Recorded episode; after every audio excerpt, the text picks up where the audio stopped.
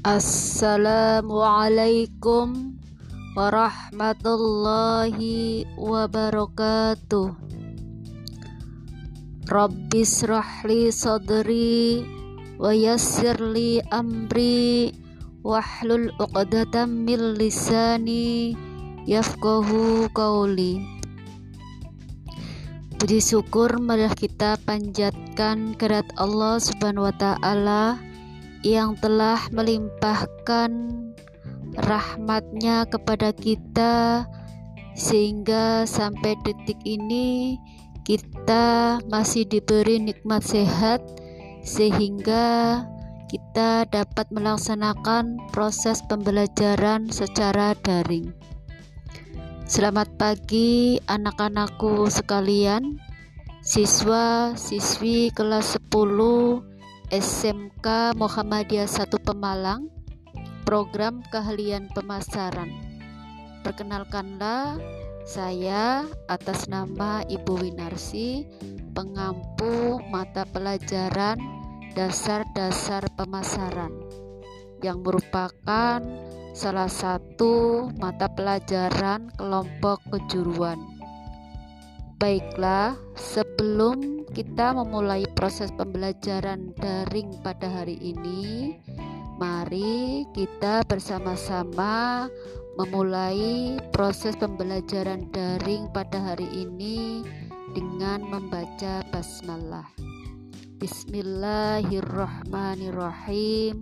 Semoga kita selalu semangat untuk belajar secara daring di masa pandemi ini. Pada kesempatan hari ini, mata pelajaran dasar-dasar pemasaran dengan durasi waktu sesuai dengan struktur kurikulum yang ada di struktur kurikulum SMKPK bahwa Dasar-dasar pemasaran merupakan salah satu mata pelajaran kejuruan dengan durasi waktu 6 jam dalam setiap minggunya. Yang mana di semester 1 ini ada 5 materi yang nantinya akan kita pelajari bersama-sama. Di antaranya materi yang ke-1 terkait dengan proses bisnis dalam bidang pemasaran. Materi yang kedua terkait dengan perkembangan pemasaran di era industri digitalisasi. Materi yang ketiga adalah pelayanan prima dan materi yang keempat terkait dengan prosedur kesehatan keselamatan, dan keamanan dalam bekerja menangani keadaan darurat atau K3. Dan materi yang terakhir adalah berkomunikasi dengan target pelanggan. Anak-anakku sekalian, program keahlian pemasaran Syukur Alhamdulillah pada kesempatan hari ini terutama di tahun pelajaran 2021-2022 jumlah rombel belajar yang ada di program kalian pemasaran itu ada dua.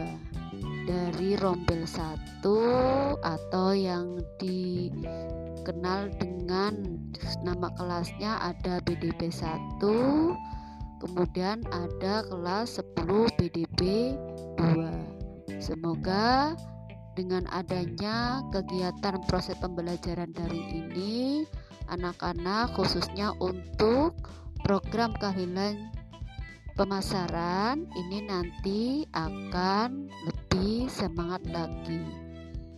Baiklah, pada kesempatan hari ini Ibu akan menjelaskan materi tentang proses bisnis dalam bidang pemasaran dengan sub materi yaitu tentang pengertian, tujuan, dan fungsi pemasaran.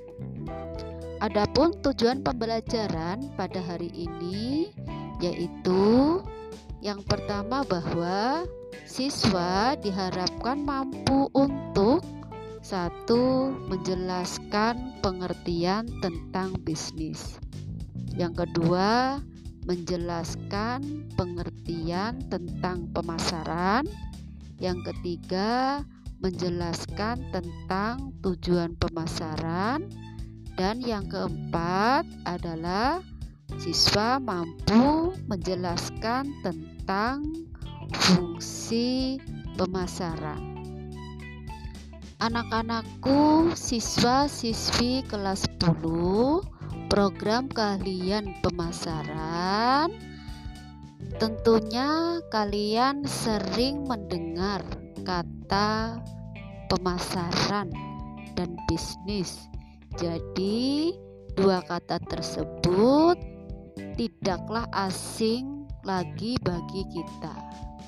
Adakah yang tahu apa itu bisnis dan apa itu pemasaran? Baiklah, di sini ibu akan menjelaskan terkait dengan bisnis dan pemasaran.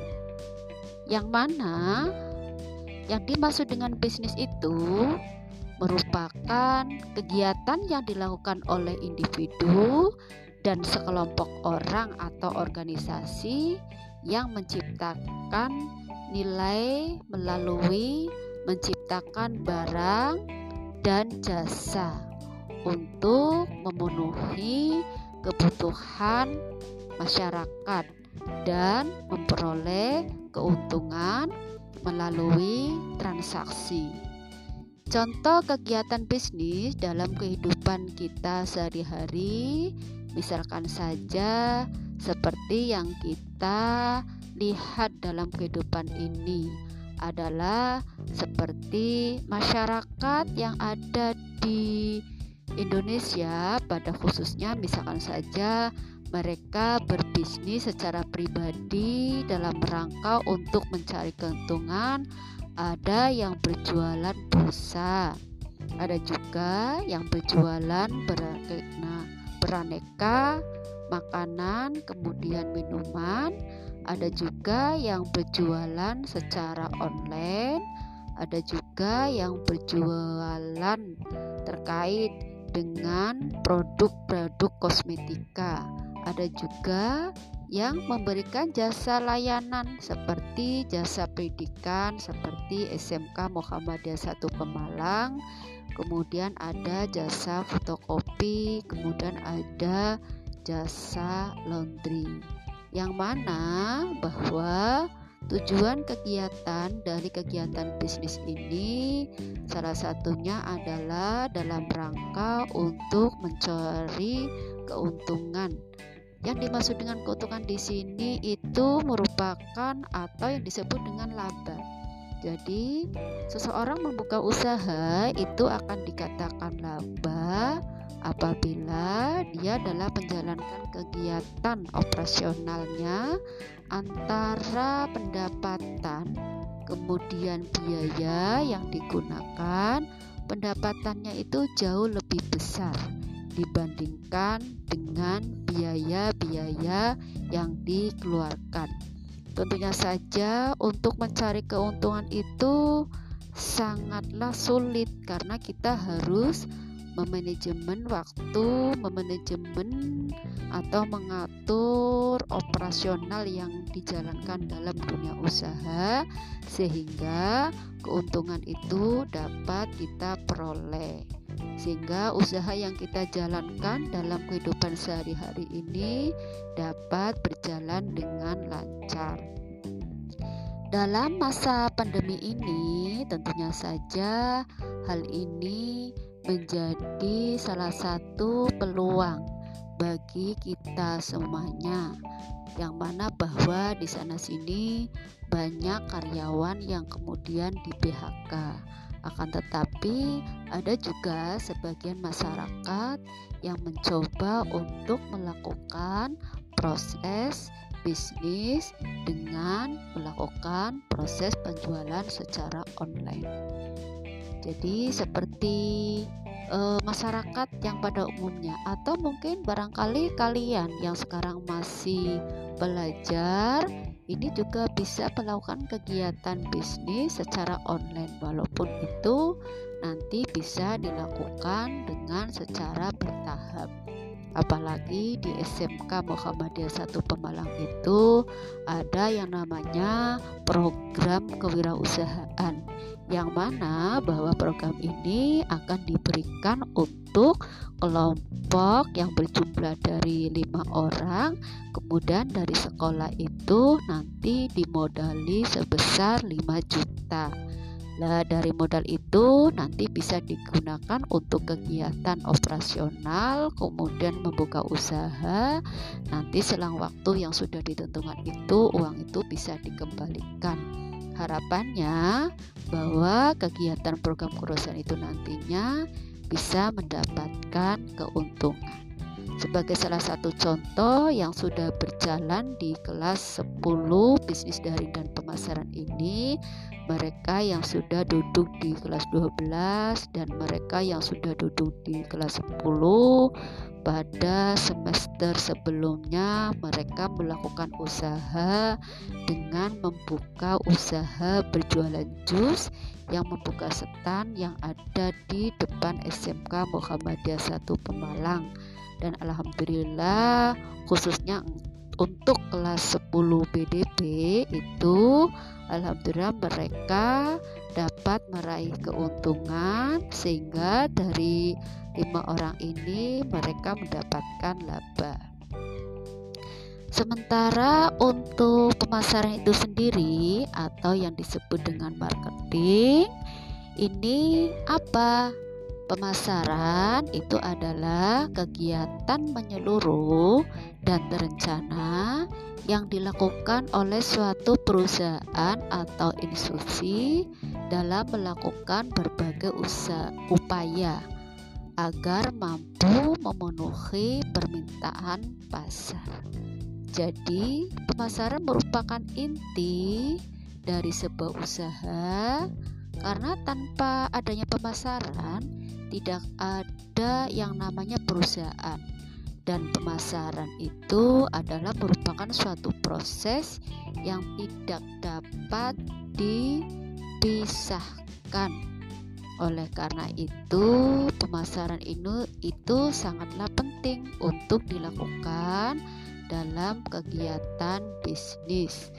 Karena dalam kegiatan pembuatan produk atau berupa barang maupun jasa yang dilakukan oleh seorang produsen, tentunya saja produk itu tidak semata-mata dibuat saja, akan tetapi bagaimana produk itu bisa dipasarkan agar produk itu bisa dinikmati oleh seluruh lapisan masyarakat. Jadi pemasaran yang dimasukkan di sini pada intinya merupakan suatu proses kegiatan yang dilakukan untuk menyalurkan atau mendistribusikan produk yang sudah dibuat oleh produsen untuk disampaikan dengan adanya proses penawaran agar produk tersebut itu dapat dinikmati oleh masyarakat sebagai konsumen dalam rangka untuk memenuhi kebutuhan hidup kita sehari-hari. Contohnya saja seperti bisnis berjualan pulsa atau paket kuota. Dengan adanya pemasaran, kita sebagai konsumen dapat menikmati paketan kuota yang dapat digunakan sebagai proses pembelajaran daring di masa pandemi ini. Siswa-siswi kelas 10 program keahlian pemasaran adapun tujuan dari pemasaran itu sendiri antara lain yang pertama adalah satu Pemasaran itu bertujuan untuk mempromosikan produk atau layanan jasa. Dari berbagai jenis produk yang dihasilkan dari produsen, baik itu produk berupa barang maupun jasa, tentunya saja harus dikenalkan kepada masyarakat. Sehingga kegiatan promosi itu sangatlah penting untuk dilakukan karena tanpa adanya promosi maka produk itu tidak dikenal oleh masyarakat. Contohnya dalam kehidupan kita sehari-hari seperti yang kita lihat di layar televisi adanya berbagai macam iklan dari berbagai macam produk. Dari situ dengan adanya produk iklan itu maka masyarakat itu nantinya akan tahu tentang manfaat dan kegunaan dari produk itu, sehingga mereka dengan mengetahui manfaat produk tersebut, akhirnya mereka mampu untuk membeli produk. Tujuan pemasaran yang kedua yaitu realisasi target penjualan produk atau layanan jasa. Tentunya saja ketika seseorang itu melakukan bisnis, melakukan proses penjualan produk, ada target yang harus di di target yang harus dicapai. Misalkan saja dalam satu hari, contohnya saja seperti Yogyakarta atau serba Pemalang. Misalkan dalam satu hari bahwa omset penjualan itu harus mencapai 75 juta. Sehingga dengan adanya target penjualan itu, karyawan yang bekerja di Yogyakarta Serba itu nantinya akan termotivasi bagaimana cara memasarkan produk semaksimal mungkin agar produk itu dapat dibeli oleh masyarakat. Jadi, kegiatan pemasaran tujuan yang kedua itu adalah dalam rangka merealisasikan target penjualan produk. Bahkan kalau misalkan kita bekerja di suatu retail atau toko, misalkan saja kita ditunjuk sebagai uh, kepala toko. Kalau seandainya dalam satu bulan itu target penjualan itu tidak dicapai, omset penjualan itu tidak dicapai, maka kemudian uh, kepala toko itu nanti akan diberi sanksi. Misalkan sanksinya apa? Sanksinya akan dibuat surat peringatan. Sanksi yang kedua, misalkan dia harus dipindah ke luar kota itu sebagai salah satu upaya untuk memotivasi dengan adanya target penjualan produk yang harus dicapai. Kemudian tujuan pemasaran yang ketiga adalah untuk mengetahui kepuasan konsumen. Kita sebagai masyarakat, kita sebagai orang yang menikmati berbagai macam produk, baik itu barang maupun jasa. Tentunya saja, produk yang kita pakai ini harus bisa memberikan kepuasan bagi kita. Misalkan saja kita memakai laptop eh, kita akan merasa puas kalau laptop itu akan memberikan manfaat bagi kita misalkan saja kita baru beli laptop sebesar 5 juta baru dua bulan laptop itu dipakai kemudian rusak. Nah itu kepuasan oleh konsumen itu tidak dirasakan. Oleh karena itu kepuasan dalam proses pemasaran ini juga sangat penting. Sehingga di dalam kegiatan bisnis tentunya saja kepuasan konsumen ini akan menjadi sangat penting. Misalkan sebuah toko atau retail, bagaimana kemudian mereka menciptakan kepuasan kepada para calon pembelinya agar nantinya mereka akan berbelanja secara terus-menerus menjadi pelanggan yang akhirnya kemudian akan menjadi tolak ukur bagi kita dalam keberhasilan kita kita di dalam proses penjualan. Contoh salah satu contoh bentuk upaya yang dilakukan oleh pihak toko atau retail atau perusahaan dalam rangka untuk memberikan kepuasan kepada konsumen. Misalkan saja kalau kita berbisnis terkait dengan usaha kuliner, misalkan ada Purimas Niga. Bagaimana kemudian mereka memberikan pelayanan secara prima. Misalkan saja pelayanan dengan sangat cepat terhadap dengan berbagai macam produk yang dipesan. Kemudian yang kedua misalkan saja dengan memberikan kualitas produk sebaik mungkin sehingga produk-produk yang dibuatnya itu tidak mengecewakan.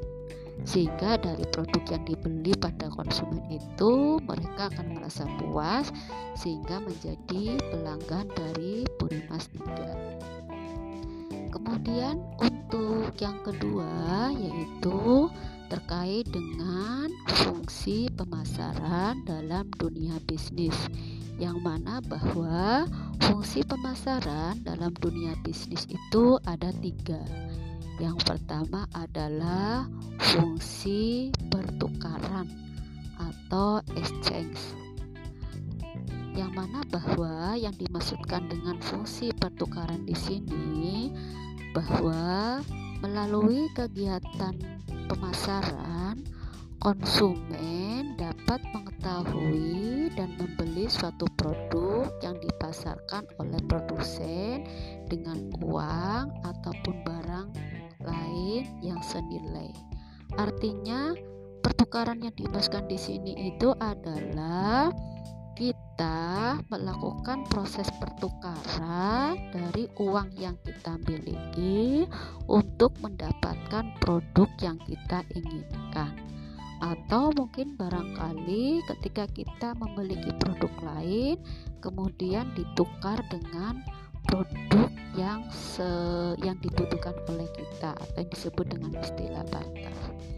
Jadi dalam fungsi pertukaran ini terdapat dua fungsi lain yang mendukung. Yang pertama adalah fungsi penjualan, yang mana bahwa fungsi penjualan ini merupakan suatu proses yang dilakukan oleh penjual kepada pembeli untuk menjual produk. Kemudian, fungsi pendukung yang kedua adalah fungsi pembelian merupakan suatu bentuk kegiatan yang dilakukan oleh pembeli untuk membeli berbagai macam produk yang menjadi kebutuhannya. Kemudian, fungsi pemasaran yang kedua yaitu terkait dengan fungsi penyimpanan dan pendistribusian atau track and distribution.